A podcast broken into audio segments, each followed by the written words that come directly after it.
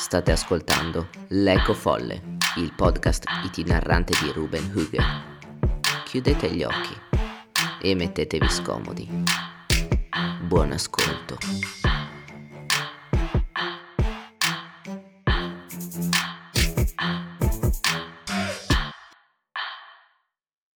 Purmacosin, Parigi, 13 novembre 2015. Scese dal taxi dopo una lunga giornata di lavoro. Aveva promesso a Louise che sarebbe rincasato entro le 19.30, ma stavolta aveva una buona ragione per ritardare. Era certo che l'avrebbe perdonato. Chiuse la portiera dietro di sé, continuando a seguire con lo sguardo la scia luminosa che, lentamente, andava a dissolversi sconfinando nel traffico di punta. Con la sua 24 ore nera, scarpe stringate e vestito di tutto punto, doveva proprio sembrare un uomo d'affari. In un certo senso lo era. Qualche anno prima si era laureato in ingegneria informatica e in un secondo momento aveva trovato impiego come responsabile IT. Partenza da casa la mattina presto, colazione al bar con i colleghi, riunione con il capo. Solita routine. Eppure non si trattava di un giorno qualunque. L'argomento del briefing, infatti, non riguardava un nuovo piano di sicurezza aziendale. Frédéric, dopo due anni di impegno e disponibilità dedicate alla nostra società, in qualità di presidente della Dubois Co., ho deciso di accordarti il permesso di trasferimento nella nostra nuova sede. So che ci tenevi particolarmente, perciò perché no? Il solo pensiero lo riempì di gioia. Tornato alla realtà, spostò delicatamente la manica della giacca per controllare nuovamente l'orologio. Il suono dei tacchi nell'asfalto sembrava quasi sincronizzarsi con le lancette dei secondi.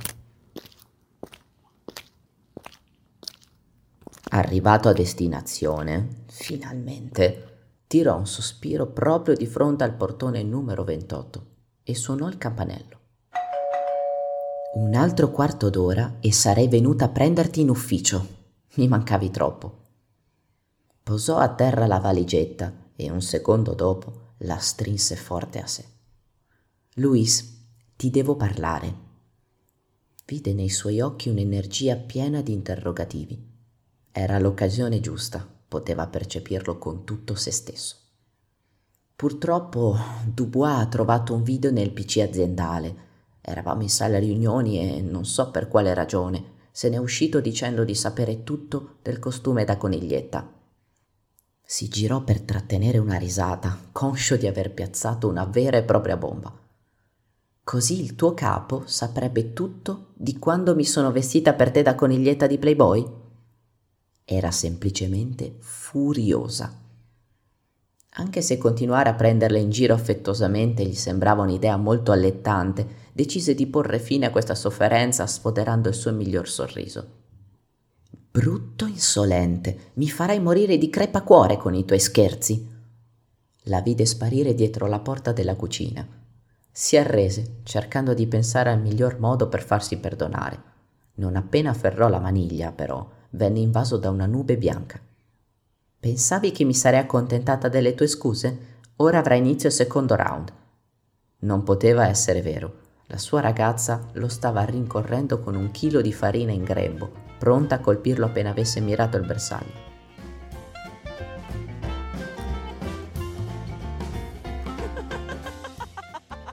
Corsero intorno al tavolo del salotto per qualche minuto, finché senza smettere di ridere decise di arrendersi. Ok, ok, alzo le mani, hai vinto tu come sempre.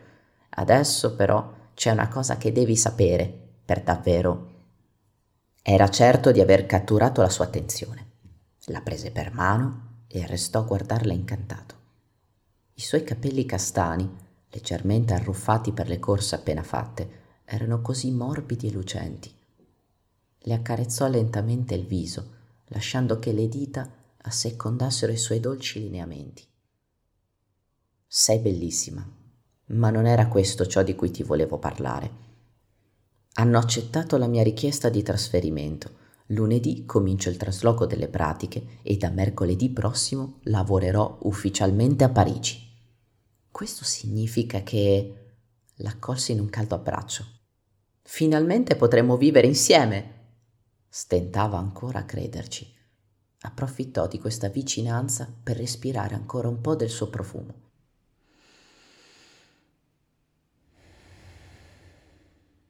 Cercò di memorizzare questo istante, come se così facendo potesse conservarlo per sempre. Un traguardo importante nel periodo migliore, pensò.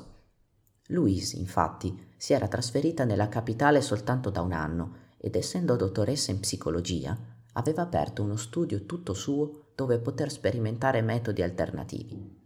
Sembrava che, un passo alla volta, tutto stesse andando per il verso giusto. La conosceva da ben cinque anni e sentiva di nutrire nei suoi confronti una sincera stima. Una volta gli venne chiesto di descriverla con una sola parola. Vita, aveva risposto. Anche nei giorni più difficili, lei era sempre riuscita a strappargli un sorriso. Gli ostacoli in sua compagnia diventavano piccoli mostri da combattere con entusiasmo ed energia, caratteristiche che trovavano in lei un modo tangibile per concretizzarsi. Notò il suo maglione di lana verde e non poté fare a meno di percepire un'atmosfera natalizia. Immaginò di addobbare insieme ogni angolo della casa con luci colorate, un grandissimo albero e tanti piccoli pacchetti. Quest'anno, finalmente, avrebbe trascorso le vacanze con la persona che amava di più al mondo.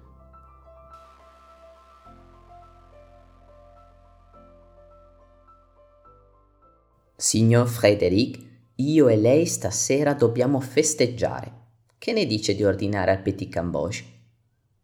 Cercò il menù del ristorante in una mensola della cucina.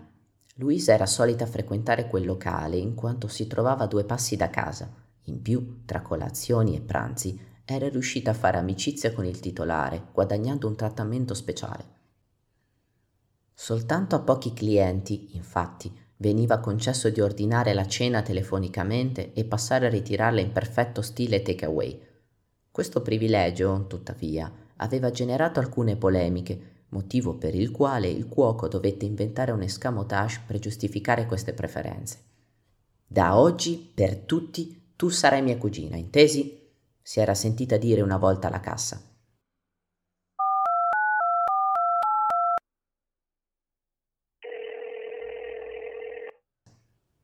Ciao Bernard, due insalate con gamberoni per le 21.30. Decise che era giunto il momento di farsi una doccia chiuse la porta del bagno dietro di sé e rimase qualche istante ad ammirare l'ordine con cui gli asciugamani erano stati disposti nel termo a parete. Si avvicinò lentamente per respirare a pieni polmoni quella fresca fragranza di pulito che anche nelle giornate più intense gli aveva regalato una sensazione di pace interiore.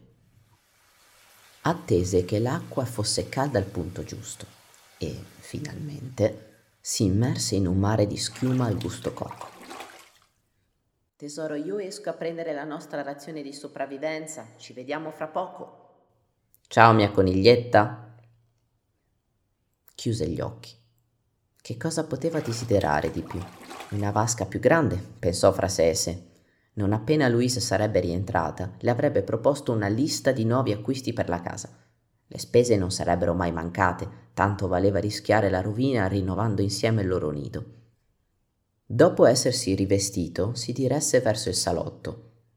Una timida luce soffusa, proveniente da alcune candele, illuminava con sincero calore una tavola imbandita con alcuni stuzzichini. Al centro era stata posizionata una bottiglia di Bordeaux Blanc del 2014. Fu in quel momento che si accorse del bigliettino. Non volevo disturbarti mentre ti stavi rilassando nella vasca. Non vedo l'ora di tornare da te per riempirti di baci. Ti amo, Louise. Gli si scaldò il cuore. A volte gli era capitato di chiedersi quali ragioni l'avessero indotta a stare con lui. Senza di lei la sua vita sarebbe stata vuota. Erano già passati venti minuti da quando l'aveva salutata e sentiva già la sua mancanza. Ore 21 e 25.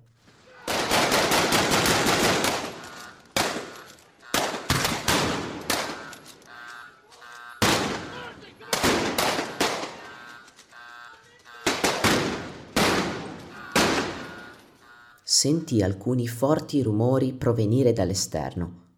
Distinto, si avvicinò immediatamente verso la finestra, dove spostò leggermente la tenda per controllare che cosa stesse succedendo.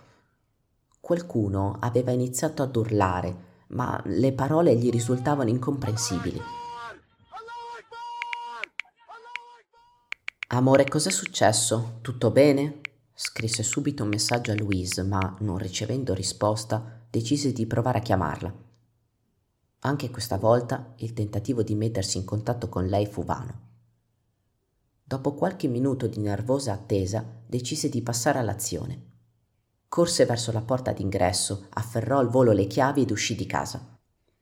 Probabilmente si trattava di un malinteso. Non appena sarebbe arrivato al ristorante, avrebbe preso per mano la donna della sua vita e una volta riportata a casa sana e salva, avrebbe ascoltato il racconto di quanto era accaduto.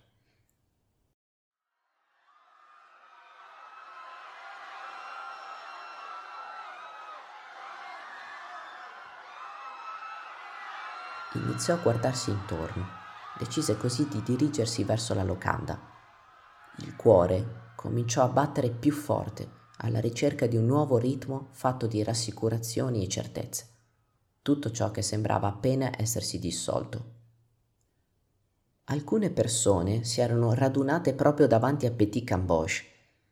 La prima impressione fu che tutte stessero guardando verso la stessa direzione Soltanto in seguito notò una piccola sagoma stesa a terra. Era stata coperta con un telo bianco, mentre proprio al suo fianco altre persone facevano da guardia affinché nessuno oltrepassasse quel confine immaginario. Capì soltanto in quell'istante che si trattava di agenti di polizia. Scusate, sto cercando la mia ragazza di statura minuta, castana, si chiama Louise. Dove posso trovarla? Mi dispiace, signore, non possiamo farla avvicinare. Sono in corso delle indagini, appena avremo notizie le faremo sapere. Cercò di raggiungere quel corpo senza vita. Signore, la prego di rispettare i nostri consigli. Stia lontano da questa zona, non è un buon momento. Si arrese di fronte all'atteggiamento perentorio delle forze dell'ordine. Cercò di allontanarsi, pieno di interrogativi e di preoccupazioni. Fu in quell'istante che realizzò. La ragazza aveva in mano questo sacchetto, sapreste riconoscerla? C'è un biglietto che riporta la scritta Purma così. Doveva sicuramente essere un brutto sogno. Una volta sveglio avrebbe tirato un sospiro di sollievo, ma nel frattempo decise di improvvisare tentando di tornare laddove l'incubo aveva avuto inizio.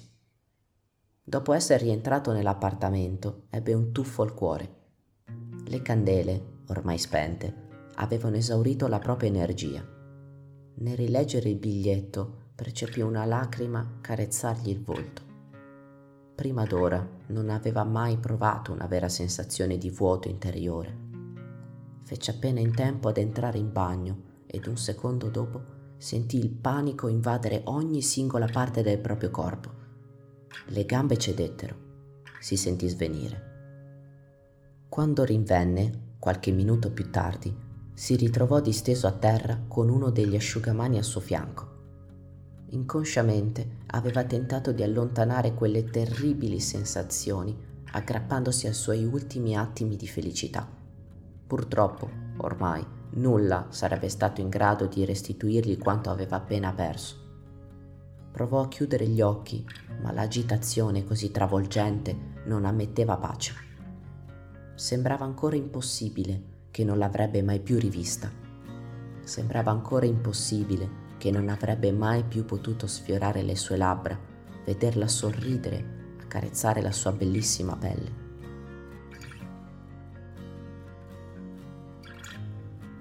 Queste consapevolezze così silenziose eppure così penetranti, somigliavano sempre più ad un coltello affilato. Strinse i denti e spalancò la finestra per prendere un po' d'aria. Cercò di accantonare quanto appena successo per chiedersi che cosa ne sarebbe stato del suo domani. Ogni progetto, viaggio, avventura futura erano stati pensati per essere vissuti con la sua dolce metà sarebbe mai riuscito a sopravvivere privato di una componente così fondamentale della propria esistenza? Il mondo, da questa prospettiva, sembrava davvero differente. Volse lo sguardo alla strada sotto di sé. Un paio di piani lo separavano dall'ignoto assoluto. Fu in quel momento che lo sfiorò l'idea di porre fine alle sue sofferenze. Forse, in questo modo, sarebbe riuscito a ricongiungersi con quanto di più importante potesse esistere per lui, ma in quel preciso istante si ricordò di una lontana promessa. Amore, mi prometti che qualunque cosa succeda tu cercherai di essere felice? Ti prometto che farò di tutto affinché succeda.